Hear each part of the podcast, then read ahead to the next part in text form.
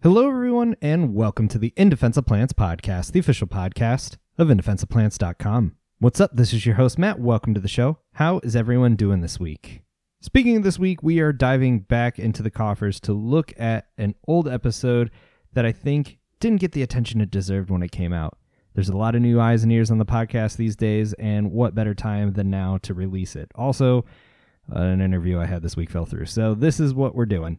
Today, we're going to revisit a really fun conversation I had with a botanist named Florian Etl. We did this in the forests of Costa Rica, so you're going to get all of the wonderful background noise that comes with that. But Florian's interest includes chemical ecology and pollination, and he looks at that through some of the most familiar genera to most of you listening. We're talking genera that contain a lot of our favorite houseplants, such as philodendron, anthurium, dieffenbachia, and spathiphyllum. Florian's insights into this world are going to make you appreciate those plants even more than you already do. But who better than him to tell you about it? So, without further ado, here's my conversation with Florian Etl. I hope you enjoy.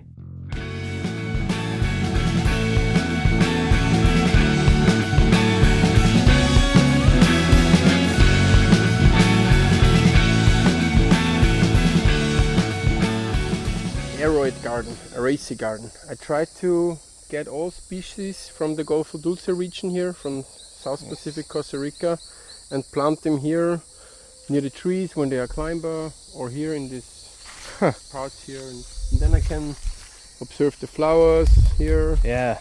This one, and go around, and this is like a like a sandwalk of Darwin. I love it. What do you think? You go here like this. Yeah.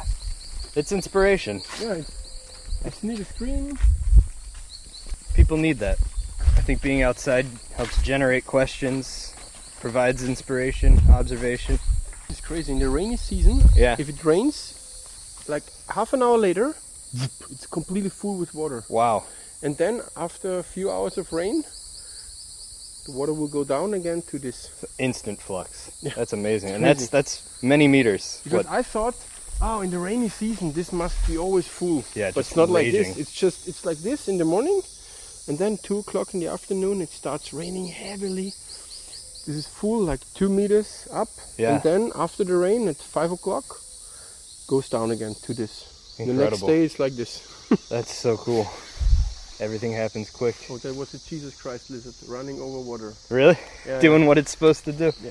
Or named for, I should say. Here it's also like Oh wow, what is that species? this is Philodendron wilburi, Glory. And this is a very nice one because it's a high canopy species. Okay. It grows up to trees 40 meters, Wow. and and it makes this long roots. And the, already the indigenous people use this. It's it's totally strong Yeah. and Oh wow. have a smell. It smells so good. Ooh, spicy. When you Very touch nice it, and it's like spicy. yeah. Wow. That's that's awesome. So it's getting up into the canopy and then sending these roots down for added added nutrients. Exactly, yeah. Wow, and, it's and up you there. can you can find like you can find like trees where you have a curtain of these roots, like Ah. five meters, only these roots. so incredibly useful to anyone living in the, the Exactly. forest. So I think they made like baskets out of it, Sure. and, and and hammocks, and well, you don't need more in the forest. That takes care of it. Yeah, yeah. All my needs are met. Carry food, lay down. Yeah, and then go here. And there is even a small frog pond. And you hear all these Oh yeah. beep beep beep.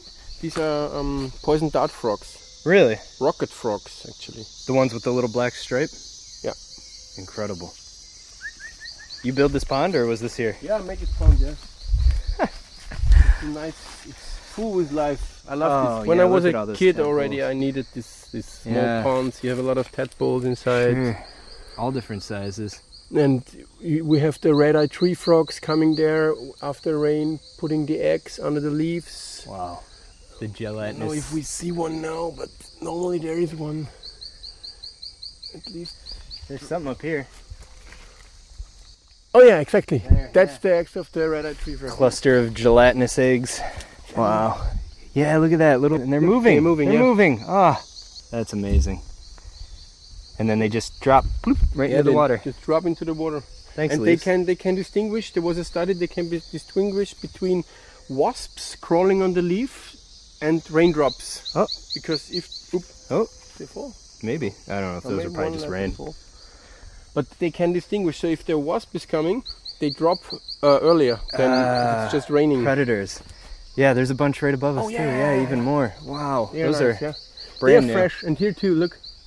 Wow. Probably after the big rain yesterday. Yeah, and and it was a rain yesterday. That's for sure. Look.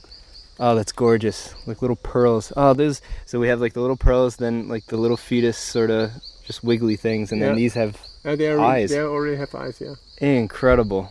Cool. These are things that uh, you know us temperate folk just see on TV. So to see it in person is just Yeah. the And we, joys. look, Of, we look for the red-eyed tree frog every night Yeah. because it's so beautiful and do you see him often? yeah, I can tonight I can show you. Sure. I can even call him. Oh, It's like like this. you're very good at that. Incredible. Yeah, and here goes the sandwalk out. And there are all these aroids planted. It's even, beautiful. Even some which are used as ornamentals here and are Sure. from Asia. Yeah. I mean, I've had those in pots before The people know all these plants, you know, it's Spathiphyllum and Alocasia and Philodendrons and Anthuriums. Yeah, I mean, anyone listening now will have undoubtedly either encountered them or grown them themselves. I mean, it's these are common genera, but you know what's essentially a potted plant most places is, is doing these these fascinating things in the wild, and that's that's part of what you do, correct? Yeah, that's that's also the fascinating thing. I think you you know these plants, uh, these Dieffenbachias here, the leaves. We only buy them because of the leaves. Right. But they cannot, or some of them even flower in the in the house, but in the field, they will be able to climb.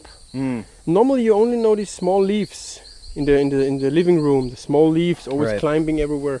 But if they reach their, if they get to a tree and reach their five meters or even here and two meters high, they explode. They like get big leaves and then they start flowering. And that Yeah. is what we need to study to understand the biology of the plant, the reproduction, because only here we have the insects and imagine how how fascinating it would be for grandmother who has the spathiphyllums at home and the anthuriums to know that beautiful orchid bees are normally Right. visiting this These little gems. and like, this smell that uh, that you smell is just to attract them and uh, it's would, incredible. I would like to, to, to show people who have these plants at home how incredible they are in the wild actually Right, right. Because again, these often just fall into the backdrop. They're easy to grow. People kind of get them and forget about them when they want to have something coloring their room. But just to know, I mean, hearing you talk over the last couple of days about what you're doing with your studies and what we're going to get into here in a little bit, it's it's it's unlocked a whole new world of appreciation, even for me, who who's obsessed with plants and, and has a general fondness for aroids. I had no idea the complexity of what was going on here. So let's back up. Who are you? Oh yeah, yeah. My name is Florian Etl. And- I'm a PhD student from Vienna, Austria, and I work in Costa Rica in this field station here. Where we're at? We're at uh, La Gamba. Yeah, we're in the La Gamba Tropical Field Station in South Pacific Costa Rica in the lowland rainforest in the middle of the national park Piedras Blancas. And this field station is run by the University of Vienna, where I do my PhD. And I come here several times already to get my data, to investigate the plants. And I need to stay here for a couple of time always because when I have a plant, I will not have for sure that this plant is flowering. Sure. So I need to wait until they flower. They have different seasons. So if you want to know about the phenology, you have to be here in the rainy season, in the dry season, and then you start to learn okay which plant is flowering in February, which plant is flowering in August in the rainy season. And if you're here in February in the dry season, you have a bunch of plants all flowering together. And then you ask yourself, okay, who is the pollinator? And then you maybe find out, okay, these philodendron species here, they're all pollinated by scarab beetles. They look like the May beetles that everybody knows, hmm. and they meet in these inflorescences to copulate. And there are probably here around 20 to 30 different philodendron species Wow. only in this garden, in this forest around Right. this field station, and they all have these nearly similar looking flowers, but the scent and the time when they produce this scent during the night, because they're all nocturnal, they attract night active scarab beetles. But some of them exactly produce the scent at 6 o'clock, some of them produce the scent Wow. at 8 o'clock, at 9 o'clock, at 10 o'clock, and then they all have this specific scent made by a few molecules, and this attracts these beetles. And there are around 5 to 6 beetle species who pollinate all these 30 to 40 philodendron species, not, not only philodendron, also the genus Dieffenbachia and Homalomena and Caladium. they are all pollinated by these beetles. But these, be- these, these beetles are covered with the pollen of the plant where they left this night. So the plant needs to be sure that this beetle is going to the exact same species. Otherwise, you have hybrids or you have lost all your pollen. Yeah, dead end. And that is when the closing time of the flower kicks in because they don't even only open and flower at a specific time when they produce the scent. They also close in the next evening at a specific time. And that is when they throw out the beetles. It's like in a, in a pub. Okay, now last drink, you have to go. And this is Go exactly at, this, at the same time when the other individuals of the same Oh, species man. produce the scent. So it doesn't matter what time of the night you smell, as long as you throw out the beetle at the same time on the next day. Because this flower has a female phase, attracts the beetle. Then this beetle stays for 24 hours, and then is the male phase. Put the pollen on the beetle, and then you need to kick him out to go exactly at this time into the dark forest again, fly and look for the same scent again that he found yesterday. So that synchrony is so important. That is very in this. important, yeah. Wow. So all of this is happening unbeknownst to most. Again, this is stuff that probably people will recognize the flowers, but the complexity of what's going on behind the scenes is what really makes these species all the more fascinating. But it doesn't end there. There's there's you mentioned orchid bees earlier. There's other pollination systems Yeah, I going mean- on with aeroids. It's not just beetles. This is this is there are several you call these pollination systems. So you have beetle pollination, you have bee pollination. It, now I talk generally, yeah, okay, Yeah, in the plant kingdom. So you have plants that are pollinated by beetles, some pollinated by bees, most of them probably, some by butterflies, some by small fruit flies, and some by weird insects, even cockroaches or hmm. what you can imagine. And these groups of plants that share the same pollinator type, they have a specific time or scent which they produce to attract this group of pollinators.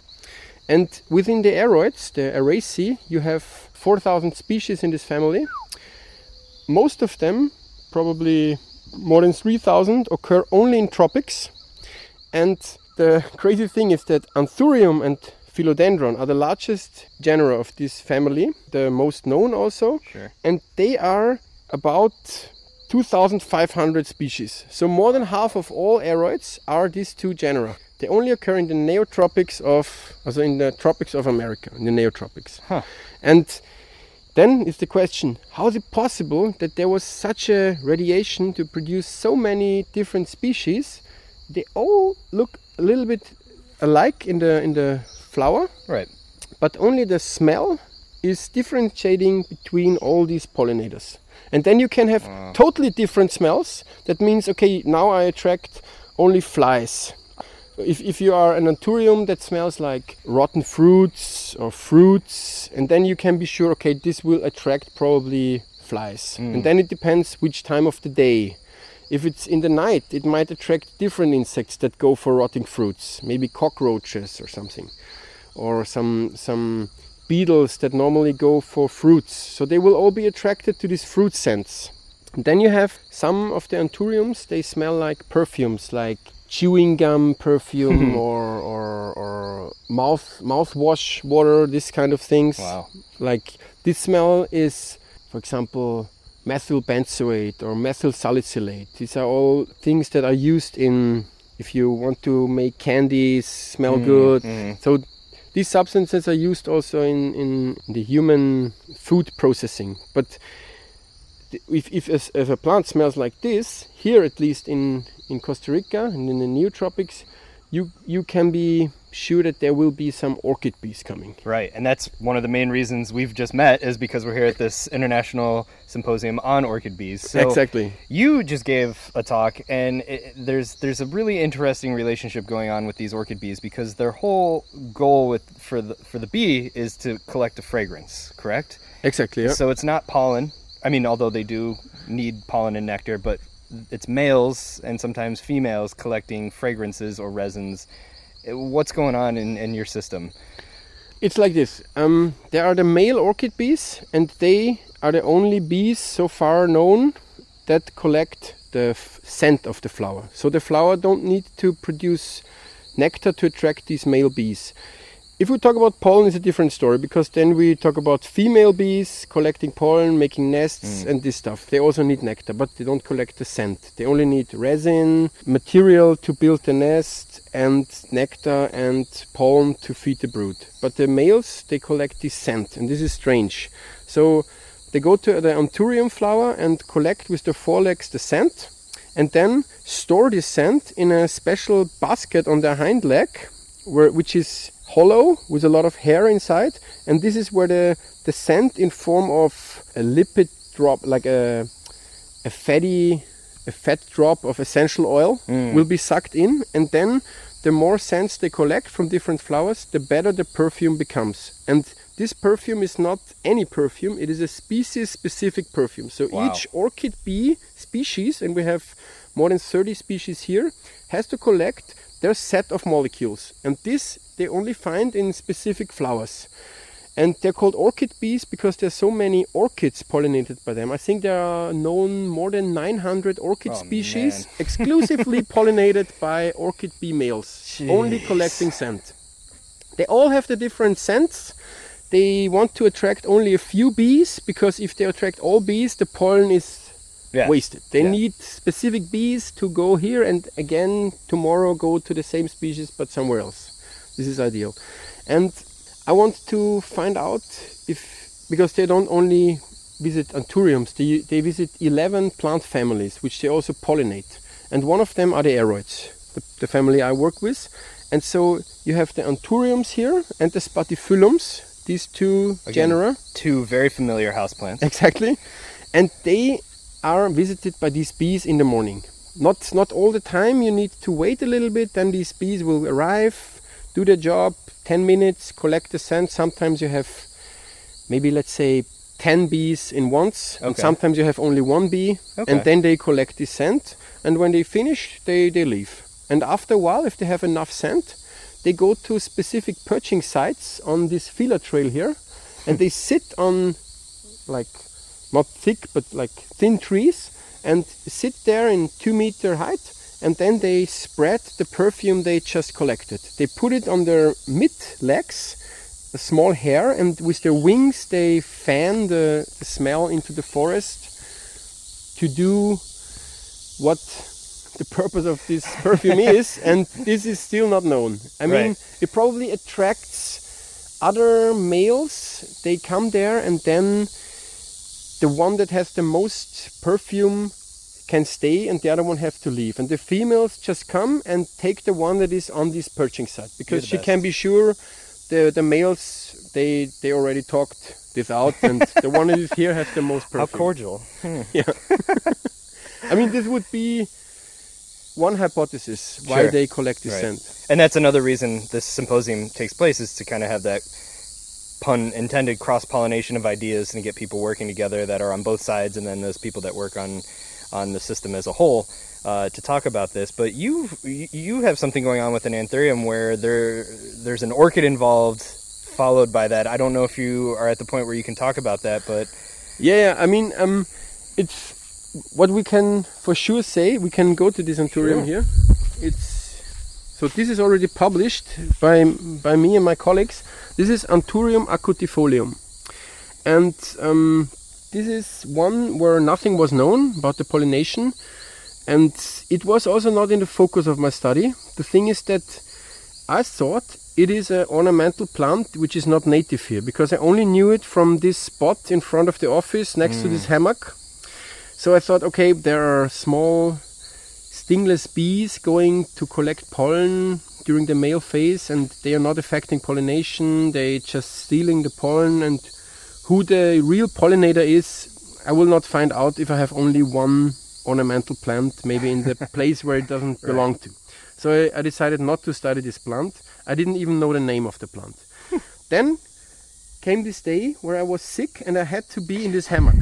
So I, I was forced to look at the plant and observe these stingless bees collecting pollen. Suddenly I saw they're not collecting pollen, they press their abdomen, their, Okay. their the back body part, the, the belly, on the inflorescence, on the flowers, and go up like five centimeters up and go down five centimeters again. Always pressed this uh, belly on the flower. Huh. So I thought, okay, as far as I know from bees, this is an unusual behavior, exact, especially because there is no pollen.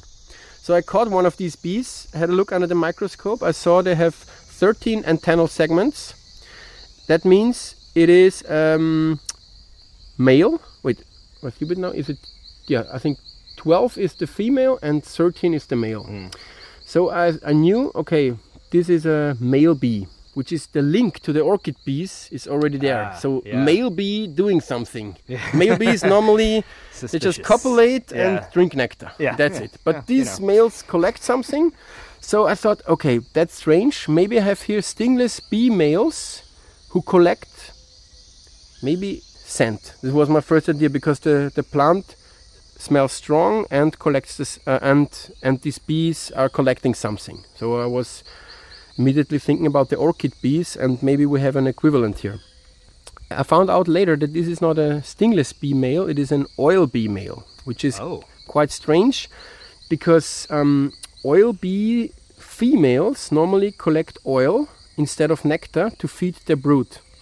Ah. They collect oil and pollen and make the brood cells, and even they use this oil for lining the cell wall. Okay. So, pretty impregnated. important. Yeah, it's very important for these bees. And for male oil bees, there is nothing known nearly. I mean, there were some cases where they saw male bees collecting also oil. Nobody knew the purpose. So what we have found here is a male oil bee with their belly collecting something from that flower. The the first suggestion would be okay oil. But in, in our investigations with electron microscope, with histological cuttings and coloring it and looking for oil, we had no oil. There is no gland of secreting oil or something that Huh. is known from uh, these oil flowers that are specialized for the oil bees. So our next hypothesis could only be they collect the scent. So we looked at the belly of these bees, um, washed it with a with a um, um, solution, and found inside this belly also the same floral scent compounds that we find in this flower. Wow. So we were sure, okay, now they collect they collect scent. We still don't know why they do it, yeah. but what we need to to say here is that orchid bees normally use their secretion from a gland in the mouth parts to produce a fatty secretion, a lipid, um, which can dissolve the perfume from the flowers, from the orchids. So they spit on their legs and then they scrape it. To- Oh, because wow. you, you cannot just take a scent from somewhere. It will disappear immediately. Right. You need something to dissolve it, to to like in the in the film, the perfume. Yeah, you know, as a perfumer would. Yeah. the guy put everything in fat yeah. to conserve the scent. And this is what the orchid bees do with their secretion, and then they put it in their in their baskets and they recycle this lipid. This was found out by Thomas Eltz, who is organizing this mm-hmm. symposium. But the oil bees, they don't have this. They don't spit on the flower. They don't make their their their legs fatty before with some secretion. And now the oil hmm. collection kicks in. That's maybe why all the oil bee males sometimes collect oil Oh, amazing. because they need this oil to dissolve the scent from the inflorescence. And this is what Ah. I just saw recently, which which is uh, not published now, but will be soon. That these bees are also going to some oil-producing orchids, collect the oil there, put this oil through several leg movements on the hind leg. From the hind leg where they store now the oil, they take it with a spur, which is like a, a small, a narrow little thing, like a small saw, Yeah, like a little knife coming off. like the a leg, knife yeah. coming out of the leg, and they scraped with this saw-like knife. They scraped the, the, the oil from the other from the other leg from this hairy pouch where they store the oil, and then put it on the belly. Ah, And with this mop, like it's like a, uh, a mop to clean, sure. Full with oil, you can take every scent actually which you can find. Everything you have. So that's wow. That's that's why I love ecology. That's incredible. well, if people want to find out more about this fascinating body of literature, and it is a fascinating because I mean I have so much respect for the science you do because you have to be you're combining a lot of you know chemistry and biology and botany. It's it's incredible. Um, but if people want to know more about it, how how how do you recommend they find your work? Um, yeah, the best would be just to go um, to the journal Flora, where a special issue was published um, last year about pollination, because Stefan Vogel, who was um, the discoverer of the oil bees and the orchid bee perfume flower connection, he, he discovered this and described this in the 60s, but he died in 2015 and we made a symposium in Vienna about his work with a lot of talks, and um, there was this special issue, and there I published this work. So you just go to look for the work. It's called "A Perfume Collecting Male Oil Bee?" Question mark evidences for novel pollination system involving Anthurium acutifolium and Paratetrapedia chocoensis. Ah, I love it. Well, I will be posting links along with this episode better, for yeah. that. But Florian, thank you so much for talking with me. yeah, Cheers, man. you're welcome, man. I'm very happy to explain to you all this fascinating plant world. And it is fascinating. I think you just made every houseplant grower that much happier. We could we could talk uh, for probably two more hours about all these aroids here, about Yeah. rotting meat smell and and and sweat smell and whatever. But Well, uh, consider probably- this an open invitation to come back on the podcast at any point in time. yeah, exactly. Cheers. Pura vida. Yeah. All right. I hope you enjoyed that revisit. What an amazing conversation. And I can't tell you how much more it made me appreciate plants in those genera. It just goes to show you that even some of the most common species around us have so many interesting stories to tell, and who knows what kind of new discoveries are awaiting us just around the corner. Of course, you can find all of the relevant links in the show notes for this episode, so go check them out over there. Florian has been very busy since that conversation, and I highly recommend you look at some of the research he's been doing since then. But I thank you all for listening. I very much appreciate your time and your ears. If you're enjoying this podcast, consider supporting it over at patreon.com slash indefenseofplants. You can also pick up a copy of my book, some of our customizable merch, and stickers, and all of those links can be found in the show notes as well. Once again, that's indefenseofplants.com slash podcast. But until next time, hang in there, stay healthy, and get outside if you can. This is your host, Matt, signing out. Adios, everyone.